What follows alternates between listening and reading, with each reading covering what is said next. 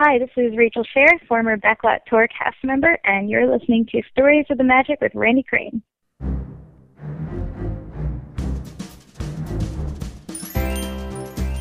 Welcome to Stories of the Magic, an unofficial Disney podcast, with your host, Randy Crane. Hear stories from Disney cast members, Imagineers, artists, and more right here on Stories of the Magic.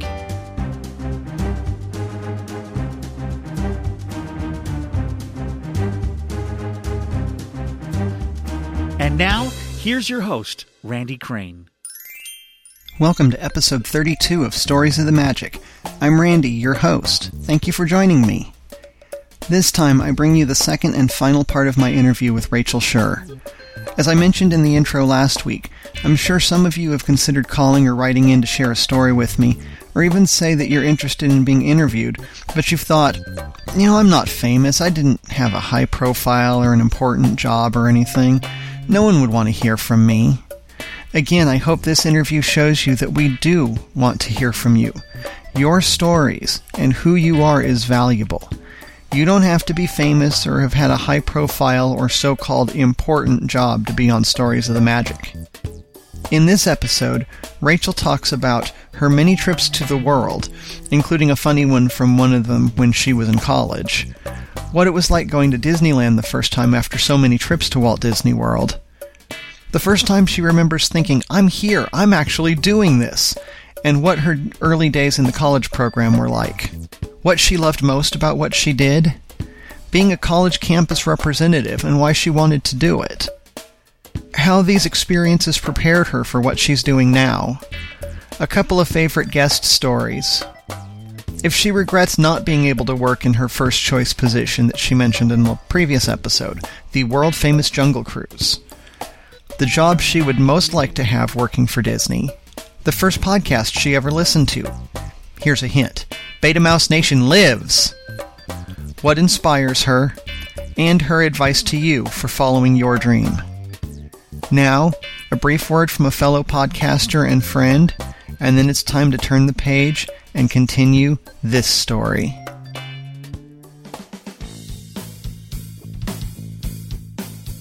Have you ever wanted to share something with someone just because? Well, we do a lot. So we started a podcast about, well, whatever we want. My name is Joyce. And I'm her lovely husband, Al.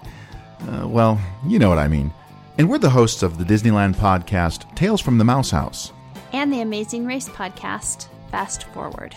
And I'm one of the co hosts of the MASH 4077 podcast. And you'd think with all of these podcasts, we'd run out of things to share. But then you'd be wrong. In our new show, Just Because, we're going to share all the things that, well, just don't fit into any of our other podcasts. Yep, like videos of our puppy Kate as she plays with the water bottle. Mhm. Maybe some episodes chatting about one of our favorite TV shows. Like Lost? Uh huh. Or maybe an audio play Al has written. And we'll even have episodes contributed by others who have something to share but just don't want to start their own podcast. You never know what you'll find on this show. Why? Just because. Visit us at justbecausepodcast.com and In iTunes.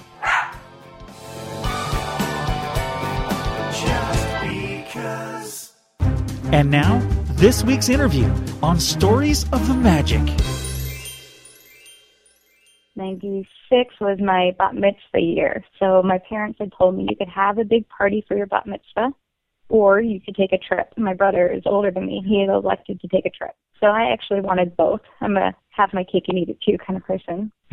And so I elected for a smaller party and then I took the rest of the money and I took my family to Disney World and I did the budget. My parents said, here's the amount of money you have. Here's a spreadsheet. Do with it what you will. And I was a 13 year old making my number breakdowns and how much is the hotel going to cost and how much is food going to cost. And I did the whole breakdown to make sure that I had enough money for both the small party and the trip for the four of us to Disney World. Wow. Yeah. my party was themed Disney, so each of my centerpieces had pictures of all of our other trips to Disney World. So they were themed by character. each table was like Goofy or Pluto or Mickey or Minnie. And the centerpiece was wonderful art cartoons of each of the characters that a friend of the family had done. And then she posted me with all the different characters at various ages. Um, so I guess there must have been more trips. 87? We might have gone 87? I'm not sure. But we had all the different trips up there for everybody to see, and everybody was dressed in Disney theming, and all the food was Disney themed. And um, so then we went to Disney World, and then I think we went in '98, and the dance thing was in 2002, or yeah, 2002, and then I worked there in 2003. We left college for spring break one year and drove down from Ohio, and that was in 2005. I think. And that's a funny story because we got stuck in Florida because there was an ice storm that hit the mountains in between Ohio and Florida. And we couldn't get back because it would have been unsafe, and I missed a midterm exam. And I had to call my professor from poolside at one of the All Star resorts and say, I'm really sorry, I'm stuck, I can't get to my test. And I didn't tell him I was in Florida. so I had to take a makeup test when I got back. Um, so I mean, we've been so many times. It's just a a thing with my family, I guess.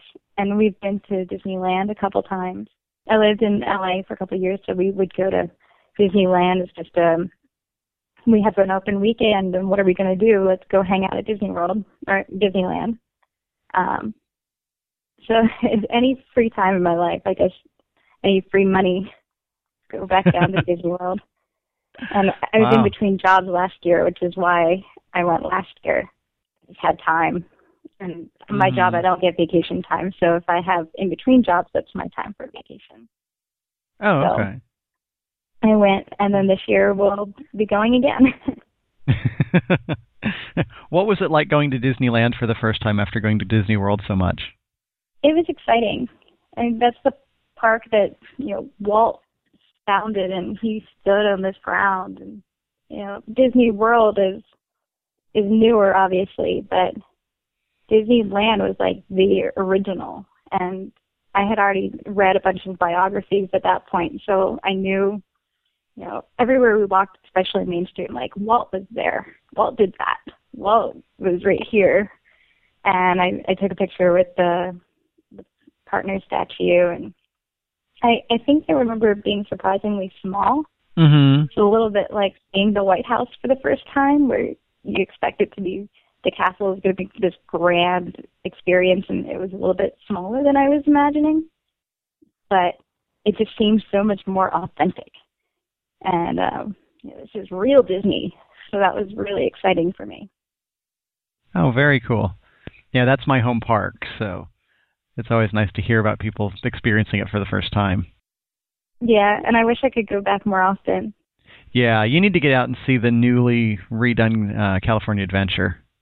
I really want to. I've seen so many pictures posted from various blogs, and it looks really cool. The lighting, I would just love to go at, at sundown just to see how the light reflects off the rocks. It just looks beautiful. Yeah, it's amazing. And they've got the storyteller statue, so you could get your picture right next to a statue of Walt and not in front of him with him up several feet. This is, you know, street level. You walk up, stand right next to him and Mickey and, you know, the steamer trunk and all of that. I think I did when I was there. Okay. Oh, so. uh, your trip last year was out here to Disneyland. No, was that a new statue? There, no, maybe it was a statue with Roy. Is that? I was with some statue, I think the storyteller statue was just unveiled June of last year. Is there one? Maybe it's Roy sitting on a bench. They've got that in the Magic Kingdom at Walt Disney World. Yeah, I'm confusing on my statues. it's okay. There's so many of them. Oh, you know what it is? Um, no, sorry, I'm thinking there is a. You know how some states had this paint an iconic symbol of the the city. So for Baltimore, they had crabs, and Denver had broncos and horses, and artists go and actually paint them, and then they auction them off. Disney at the time was doing the same thing, and it was a painted Mickey Mouse that I'm thinking of from Disneyland. Oh yeah. And I have a photo of he's got one hand on his hip and one hand extended out to the side, and I'm standing there and um, one hand on my head, one hand extended out to the side next to this this painted Mickey. That's what I got at Disneyland. Okay. Now I, I know what you're what you're talking about. That's very cool. All right, so you spent all this time as a guest and then doing the dance troupe thing and you know still being a guest and all that and then you finally got to work there in the college program can you remember the first time that you thought or that it kind of dawned on you you know i'm really here i'm actually doing this um yeah i was i just met my new roommate and she was from montana and she's never been to disney world and we went into epcot for the first day right at sunset and the sun was setting behind Epcot and I saw her face, which just lit up. She'd never been to Disney World before. And we had just met. It was like being freshman roommates in the dorm, except for here we were and she's getting her first Disney experience. And for me, that was kind of like the first day of summer camp. Like, wow, this is really cool. I'm here. I've made it. And then working first day at at a job and putting on the costume was wow, this is really unflattering, but it's got a Disney name tag. Uh-huh. So, you know, just walking into work that day, walking backstage, and cutting through the studios, it's really hard to walk all the way around. So you would cut between backstage and kind of sneak your way on stage and try to blend into the crowd and then go backstage again. And the first time I did that and I was on stage and able to be in the, the backstage entrance was just, whoa, I'm allowed to do this now.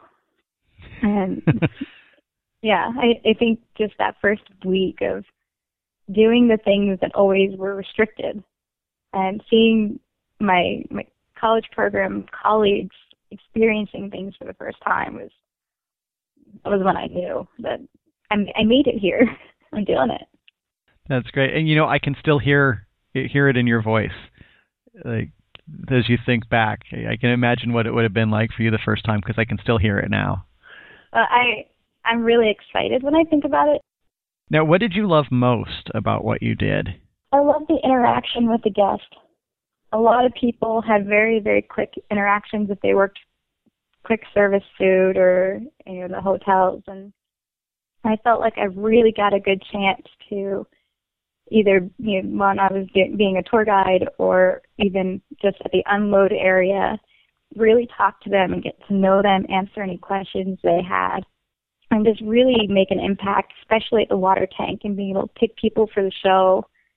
Like I really got to make some memories there, and I don't think a lot of college program people got to do that. As you know, everyone does in their job as prior working Disney, but everyday basis like I did, you know, every job I had except for driving because I was cut off when I was driving, but everything else was just so guest oriented that I really felt like, you know, I'm on stage and I'm really able to wow these people with the the information I've been instructed to tell them and you know seeing their faces when the canyon spills over with the water or the fire goes off is a really great opportunity to have a real impact and um, be part of their their Disney experience for like 45 minutes. And the, the tour is long. Usually, you get to put somebody in a boat for three seconds, and that three seconds you've got to make really count. And I got to be with them for 45 minutes and really enhance their experience that way. Sure, that's really good. Yeah, I think that when we think of cast members and their engagement with us. We think, well, wow, it's really great that they do that, and you know, it enhances our experience. But when it means a lot to them to do it, it enhances it even more. Yeah, definitely. It made my experience on there for sure. Good. Um, now, in passing, I think it was basically in the subject line of the email, you mentioned something about being a college campus representative also. Yep. Mm-hmm. What was that all about? when I went back to school, you naturally feel a little bit of you need some way to reconnect with the magic because you're back in reality. And so there is an opportunity to become a campus representative, which is basically just a a resource on campus when they go and do recruiting for more college programs. people they need on campus students who went through the program to help get the word out and get the recruiting out and also answer any questions or you know, just facilitate the new recruits who go down there um, with any questions, you know, how do they get set up? I didn't really have anybody to tell me what did I need to bring or how to prepare. And so we became a really big presence on campus after I got back and some of the people from my school who got back around the same time. And um, so we helped out our recruiters. We got our numbers up to, you needed a certain number of people to be at the presentation. And from there, a certain percentage of those people are likely to apply and some percentage are likely not to apply. And so I, I established a, I guess it was a club through the school so we'd have more access on school property because you had to be an organized student organization before you could get certain privileges like holding informational meetings in the front of the dining hall. And so we did that and we plastered Disney stickers all over campus and made our own hidden Mickeys. Um, I'm, I'm wondering if some of them are still there. Probably not by now. And then we actually, we our team got a couple Mousecars, which were little statues the Disney company gave us for for helping and bringing in certain number of people. Wow. And um, we help the the new students that go down there just really enjoy their experience that much more because they could be prepared for it, know what to expect, and know what opportunities were there for them when they were down there. Mhm basically, I guess just a liaison with the Disney company and our, our campus. I think it's really cool that you got to leave the college program but still be connected to it. Yeah. I actually was fairly passionate about that because a lot of people would they would just leave school to stay down there and a lot of people from my program dropped out of college or they, oftentimes they would relocate to the um is it University of Central Florida that's down there? Mm-hmm. I think so. And then yeah. they'd work a semester or study a semester or two and they drop out of school because they didn't want to lose the magic when they when the program was over. Mm-hmm. And it upset me because you work so hard, you come so far in, in college, but piece of paper is just so important. And I felt like to an extent Disney wasn't advocating that you do that, but they certainly weren't you know, suggesting you don't do that. They weren't encouraging you to go back to school. But you know, they of course weren't telling you to drop out. But mm-hmm. so it was a it was a passionate topic of mine at the time that all my friends were definitely supposed to go back to school, and then this college program campus rep was a me to say, but you can still have the magic and you can still be affiliated with the Disney. Right. You can have the both and. Kind of like you having your bat mitzvah party and going to Walt Disney World. Yeah, exactly. Which is my whole thing with life. So, you know, if you can do both, why not? Sure. Absolutely. So, did you do the college uh, campus rep uh, through the rest of the time that you were in college, or was that like a one you know quarter or two quarter thing, or how much longer did you get to do that? Till I graduated. Okay. And even then, they, I was very reluctant to give my badge up. they kind of had to drag you out kicking and screaming, huh? yeah, it's like, well, isn't there some kind of postgraduate thing you need from me? but they said no. They said you can apply for a job and move to Florida if you want, but otherwise, you're done move on. So, how did all of these experiences prepare you for what you're doing now?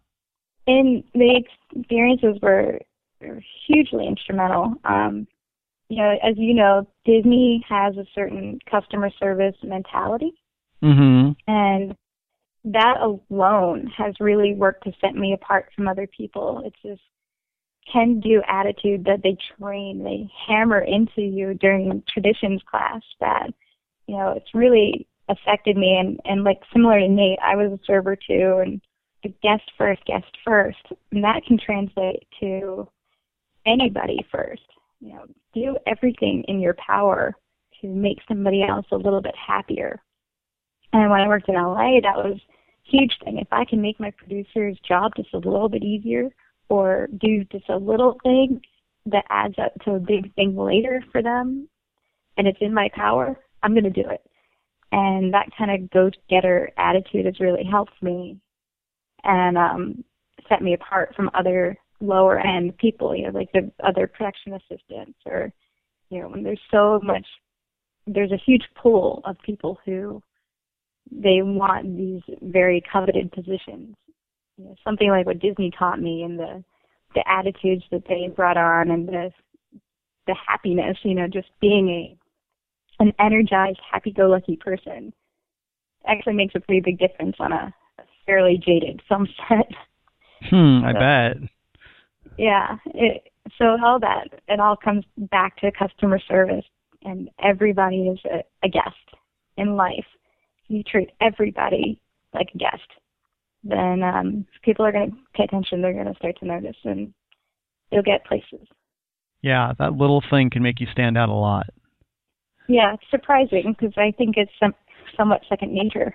I think it's common sense, but it's not.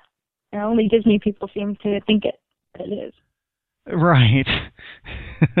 Which I guess makes it that much easier for Disney people to stand out and you know, be exceptional. Yeah, I guess so. and it, the other thing is Disney knows it's it's the details, and everything mm-hmm. is in mm-hmm. the details. And if you grow up thinking that, then you're going to end up being a detail-oriented person, which a lot of employers are looking for. Also true. I hadn't thought about that, but you're right. Yeah. Was being on the uh, video shoot for Mission Space and PhilharMagic, I know you said that that gave you more of a like a real world look at what was happening behind the camera. Uh, did any of that uh, help prepare you for the uh, production work that you do, you know, now and have done since then? Oh yeah. Or was it just kind of an initial exposure? Um, a little bit of both. It was the first time I really got to see what was going on in my textbooks come to life. Um, so it was a really good way to see how all the gears work together to make a final product. And of course, I only got to see the actual production, and so much more goes in beforehand and after in, in post production. But to be on set was just a way to see, you know, what goes into making people on set happy. They had a, a snack table that had certain elements on it, definitely a, a lot of coffee, that was my time when I realized every production set needs a good snack table, which sounds dumb, but it's actually really important to keep everybody working and motivated and energized.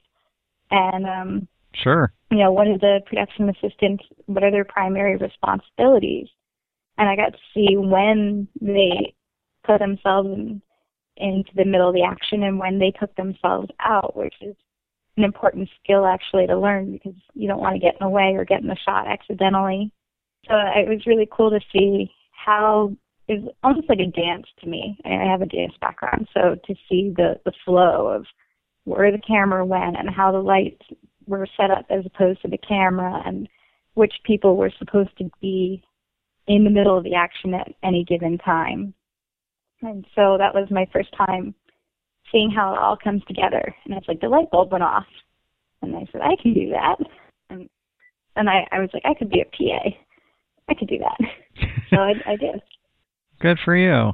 And then that's gone on and parlayed itself from there to where you're now an associate producer. Is that right? Mhm. Yep. Um, I'm an associate producer for a small company here in DC, and we do work for Discovery. Oh, okay. Wow. So yep. this helps set you up for a really good uh, production career, which is still in its early stages. yeah, I, it took a very circuitous route to get into documentary production. I started with an internship in music videos and moved to Nashville. I moved to LA to try to get into music videos more and ended up in movie trailers and TV spots. And then I left LA to come back here and work at National Geographic and um, left National Geographic to go work at Discovery and the iPad app, and then came over um, after doing another stint back at Geographic, and now I'm I'm with a place called Sirens Media, Wow, yeah, that is quite the circuitous route. yeah, all of its production is just very different forms and just worked my way up. So what I do basically is all the logistics and um, assist anything the producer needs, but I'm mostly responsible for release forms and setting up shoots and making sure the post production flows smoothly and everybody has what they need, finding stock footage and, and stuff like that. Okay. Yeah. This is probably a really silly question, but it's coming from somebody who doesn't know the production side at all, so I'm going to go ahead and ask it. Uh, what's the difference between an associate producer and a production assistant? Um, a production assistant is lower on the totem pole. So basically, a production assistant will assist me and I assist the producer. So I have more responsibility and more weight on my shoulders to make sure things don't go wrong. So the the associate producer is basically the ultimate problem solver. Anything that could go wrong is my responsibility to make sure it doesn't happen. The production assistant, you know, because I can't always do everything myself, and I can delegate, and it's their best way to learn how to spot problems before they happen and how to manage things. And they'll learn from me, and I'll help the the producer who's really more of the storyteller. Okay. Does that make sense? It does. Yeah. I knew they were different positions and I had no idea how they related to each other. So that helps a lot. Thank you. it's confusing and I'm so indoctr- indoctrinated into it that I I don't necessarily know if I'm breaking it down in ways that you can understand or not. No, that was good. That was good. Um, now, from your time the working at uh, the studios at you know at the time it was Disney MGM Studios, now Disney's Hollywood Studios, uh, and most of your positions you had this time of interacting with and relating to the guests. So, do you have any favorite stories of that time of something that made magic for a guest that you were able to do, or even maybe something a guest did that made some magic for you? Yeah, everyone at Disney has those stories. Um, trying to think. I mean, the only one that really jumps to mind real fast. There's a, a little girl that fainted right after Ooh. getting off the shuttle, and I mean, I just sprinted to get her a bottle of water. I just like I jumped over gates and got to the, the stand as fast as I could, and um, came back and she was just dehydrated. She hadn't drank in a while. Um, and I remember another girl at the end. Uh, my best memories actually came at that unload station for some reason. Hmm. And she spoke Spanish. She didn't speak any English. And she stood there for, I don't know, 20 minutes teaching me Spanish um, as her way of communicating with me because I knew very, very little Spanish, but just enough to get by.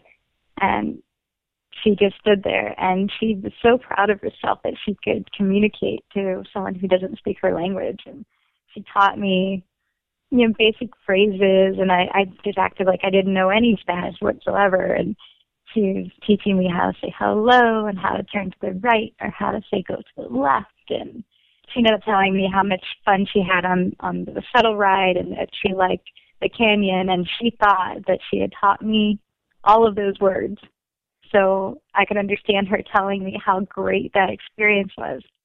And I I, I played along. I understood anyway, but um, she was very, very proud of herself. She was the cutest little girl, and um, oh. she, yeah, she was went on. Her mom made her say goodbye eventually and dragged her away. but I just, I love talking to her. I, I could have stood there for an hour, maybe more, just learning Spanish from this little girl. Yeah, other times, I mean, just my sing-alongs when we were stuck in the canyon, which is so much fun, having little families in the front with young kids. They get really into it and seeing them like a microphone put in their face and they're all really excited about hearing their voices come over the speakers. Um, little things. I didn't get a lot of opportunity to make magic in the way that you know other people could. I couldn't put them onto a parade. I didn't have the authority to give them special buttons or you know, I, I didn't have that, those kind of props to work with, but every day I just I got to interact a little bit here and a little bit there with the guests and see them smile and you know my favorite part was seeing them get drenched in the water tank. Um, and having them come up and say thanks for getting my my friend there. That was great. Uh, yeah. can i get a copy of that video you guys play? Which unfortunately we we didn't record it so we can but i mean just you know everyday joy like that you know it may not be putting somebody in a parade but um you know, it made their day or at least their their time of the backlot tour, and that made me happy too. Definitely, and you know, only a few guests a day can be in the parade, but there's tens of thousands more there that all want to have magical experiences too. So the fact that you were able to do what you did with the position that you had in the area that you were in, I'm sure it made a difference to countless guests and made their vacation special. Yeah, and we could fit, I think it was 160 people on each of the shuttles. So, you know, I, I got to make 160 people. Hopefully, if I'm if I'm funny enough, I could make 160 people laugh or smile at least. And um, you know, I try to get the back of the shuttle as involved as as the front. Mm-hmm. So, you know, if if they smiled for 45 minutes, it's a long time to capture people's attention. So we must not have done, you know, we must have done pretty good. I, I think yeah. that our, our project was, you know, it was a really good tour at the time. And, you know, it's still a pretty good tour, but it was a really good tour. hmm Yeah, I'm sorry I didn't get to experience it at the time. It was that extensive. Yeah. Now, I'm curious, having done that with the backlot tour, uh, do you regret not being able to work the Jungle Cruise, or was that a pretty good substitute? Um, it was a pretty good substitute. I make a lot of really bad puns to my my friends.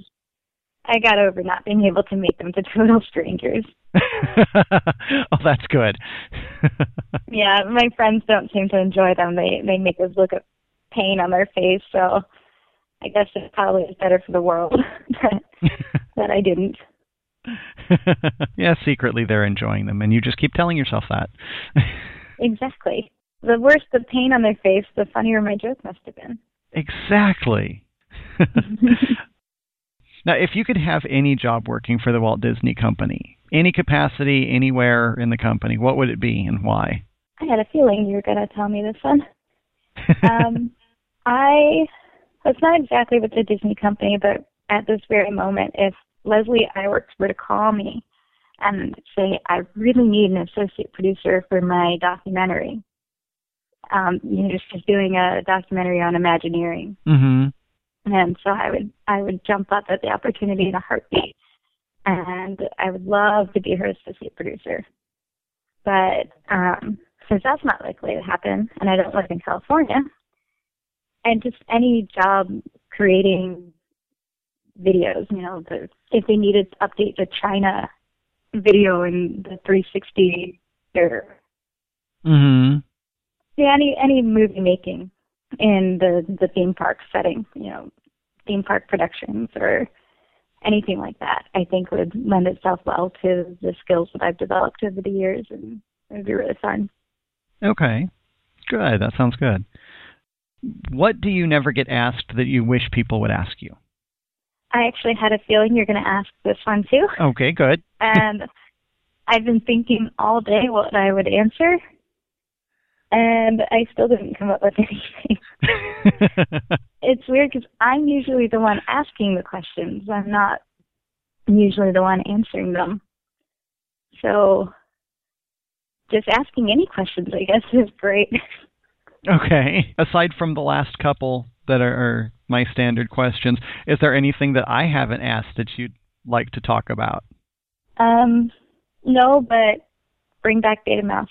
I just want to get that message out there. I, I'm right there with you. If we could find a way to bring back Beta Mouse, I would be all for it. You hear that, yeah. Nate? Because I know you're listening. yeah, Nate, if you're listening, Beta Mouse is the first podcast that I found I, I didn't even know what a podcast was, and I came back from Disney World last year. I was in between jobs, like I said, and I didn't know what I was going to do. And Beta Mouse got me through my my two weeks of vacation. Well, unemployment, but vacation. and I listened nonstop. And I learned a lot from you guys. So, Nate, bring it back. Just saying. There you go. All right. okay. Um, what inspires you? Go getters.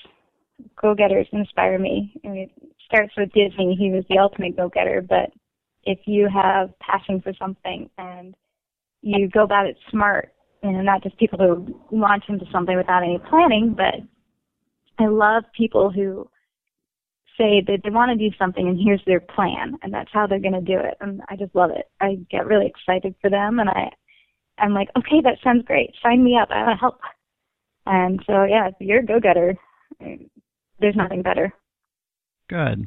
Sounds good. I like it. Uh, now you've also had some pretty amazing experiences working for Disney. I mean, you got to do those couple of video shoots, which not many people can say they did, and then just being in the position that you were in at the studios, and then coming back and being the college campus rep.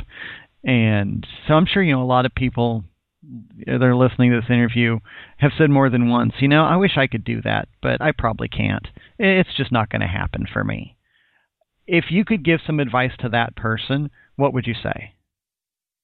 I would say just look into how to do it. Ask, ask questions. You know, I thought it'd be kind of cool to be on a podcast, and you said you're looking for people who worked at Disney, and Uh, I didn't really think my stories as much as you know some of the people you've interviewed, but I interviewed, and look where it got us. So there's no harm in asking. The worst they can say is no. It's true. And if you live your life by that, you'll get into places you didn't think were possible but yeah. you did because someone said yes.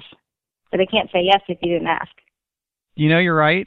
It seems so obvious, and yet I wonder how many people had never thought of it quite that way before. I think a lot of people are afraid to ask. If they're afraid mm-hmm. of the rejection or they're afraid of putting people out of their way. But mm, it doesn't take any extra effort to say no. So if people don't want to do whatever it is you want them to do or get you the ability to do, you know, they're not going to be shy about saying no. So it's worth it's worth asking the question, I guess. Yeah, definitely makes sense, and I hope that encourages somebody that's listening that has been thinking that to you know maybe do a little bit of investigation or to ask somebody. Mhm. Like you say, it's not going to hurt. It doesn't hurt, and you know, the internet's a wonderful thing. So if you're afraid to ask because you you're afraid you don't know enough about what it is you're hoping to learn about and look everything up that you can so you feel prepared and then ask you know find the right people and then reach out and you know just put yourself out there to get a response be it whatever response it will be but you know putting yourself out there and i'm a huge consumer. I just i love reading and i love the internet and i i just absorb like a sponge anything and everything. And that means that when I put myself out there to ask for things or ask how I can help, um, you know, I'm mentally somewhat prepared because I have already absorbed pretty much everything that there is to, to absorb. So if you're afraid to ask, then, you know, having that knowledge background might give you the confidence. Mhm. Yeah, knowledge is definitely powerful and provides a little bit of extra boost of confidence sometimes when it's needed. So that's a good extra little bit of advice there too. Yeah, I listened to all your podcasts before this because I was a little bit late to coming on. Same kind of thing. Sure. I just absorb everything. So when you ask me some things, I I know it's coming, or at least I feel confident enough to to do this. Yeah, that's good not everybody does that, and then we have to sit for a while while they think of an answer. Although some of my answers would have been better if I thought about them. no, you've done good. You really have.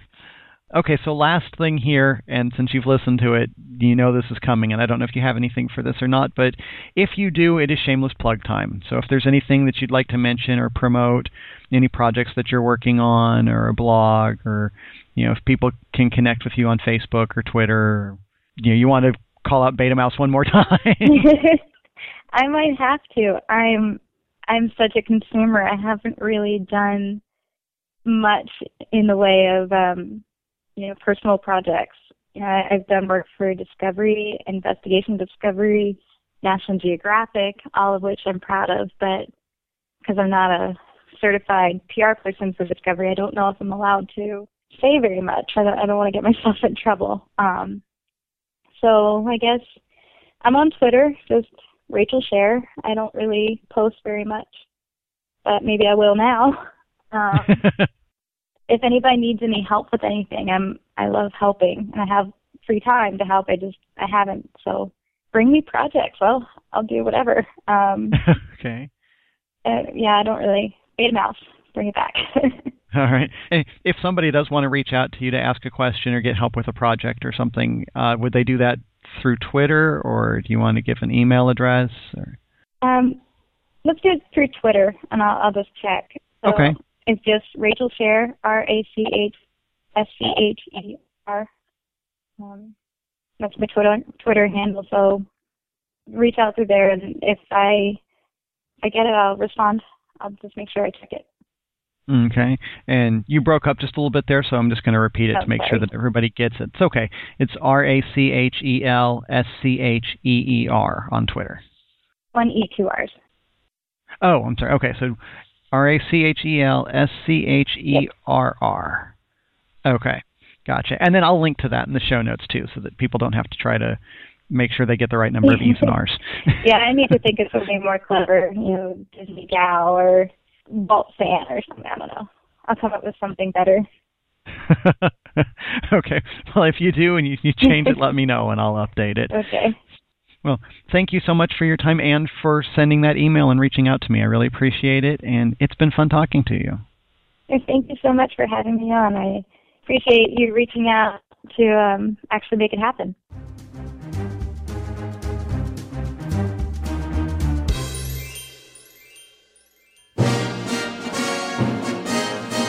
My name is Al. And I'm Joyce. And we're, we're huge, Disneyland, Disneyland fans. In fact, we love the Disneyland Resort so much, we host a podcast dedicated to the happiest place on earth to share that passion with others. That's right.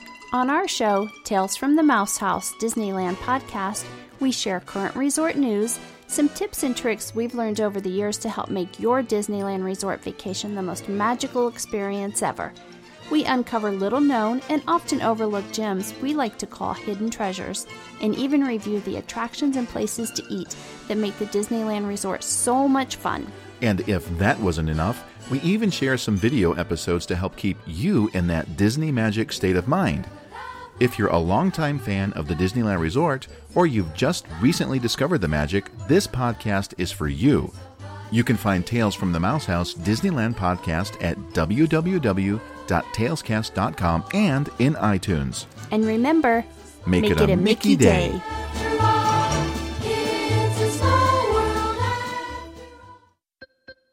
That brings us to the end of this week's show. A very special thank you to Rachel Scher for being my guest, and to you for listening.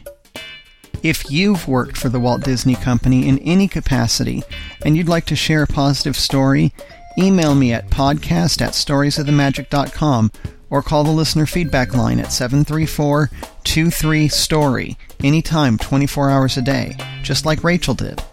Well, she emailed, but you know what I mean. And if you'd like to be a guest on the show, let's talk. If you're a Disney guest of any Disney experience and had an encounter or an interaction with a cast member that made some extra Disney magic, maybe somebody on the backlot tour at Disney's Hollywood Studios, or any cast member or any Disney employee anywhere. If you've had any special Disney experience you want to share, I'd love to hear from you too.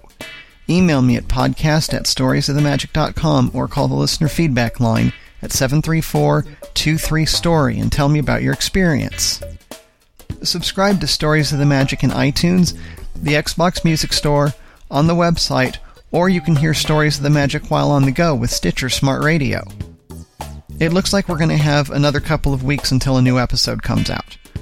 To give you a sneak peek, I'm currently working on my favorite musicians from my Disney cruise on the Disney Wonder, a couple more Imagineers, more Parks cast members, and even an author and former Disney executive. It's not Michael Eisner, but if you're listening, Mr. Eisner, I'd love to interview you for the podcast. Be sure you're subscribed, and the next episode will automatically hit your feed as soon as it's available. And if you don't want to have to wait for new episodes, call in, write in, or tell your friends to call in or write in.